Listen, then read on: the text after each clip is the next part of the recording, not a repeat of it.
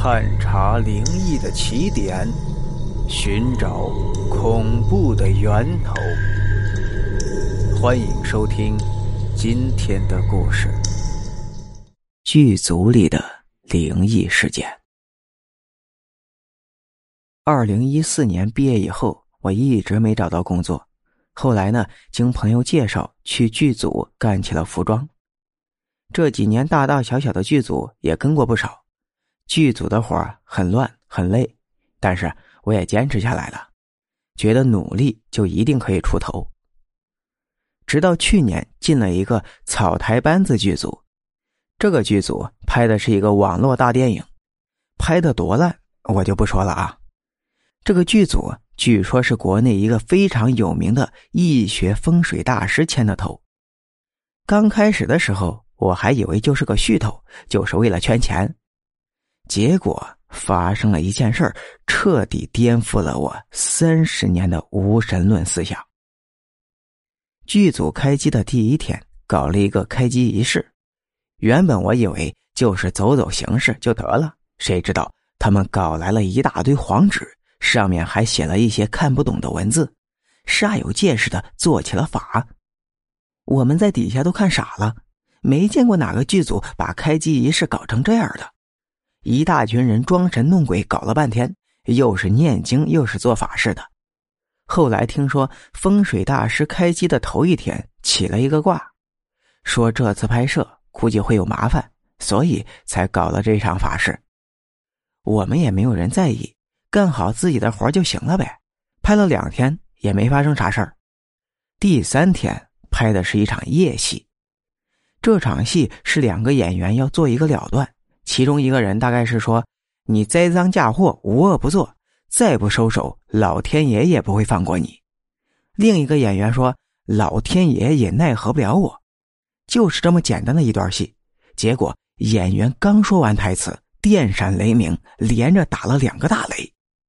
我们拍摄的时候那是九月份啊，白天万里晴空的，而且天气预报也没说有雨，怎么就突然电闪雷鸣还要下雨了呢？不管怎么说，这几个响雷把演员阿正可是吓得够呛，连忙双手合十对着老天爷说，我只是个演员，您瞅准了再批呀。当时大家都被他给逗笑了。这件事呢，最多也就是一个巧合，但是后面发生的事儿就真的让人匪夷所思了。当时拍摄取景的时候，说是为了能体现出主角风水大师的本领，专门选了山东那边挺有名的一个鬼楼作为拍摄场地。当时本来要想拍一段大师给房地产商看风水的情节，但没想到刚一开机就出现了问题，不是现场的灯突然熄灭，就是摄像机出问题。摄像机拍了半天，却发现什么画面都没有。演员又是突然生病送到医院，整整耽误了一天的时间。后来没办法，就去请了剧组的风水顾问。那个风水师来了之后说，这片烂尾楼不干净，有很强的阴性信息，让剧组的人在拍摄的角落放了一些吃的，并焚香祭拜，说是要跟肉眼看不见的朋友通报一声，我们在这边搞点事情，各位大哥借个道，先别出来耍了，弄完这些之后啊就没事了。结果就准备开拍，刚把灯打开，就听着砰砰砰，至少有一半的灯全都憋泡了，而且烂尾楼里突然就起了风。老子当时真的是快吓尿了呀，终于感受到了他娘的什么叫阴风。这下整个剧组全乱了套了，所有人都看着那个风水顾问，等着他拿主意。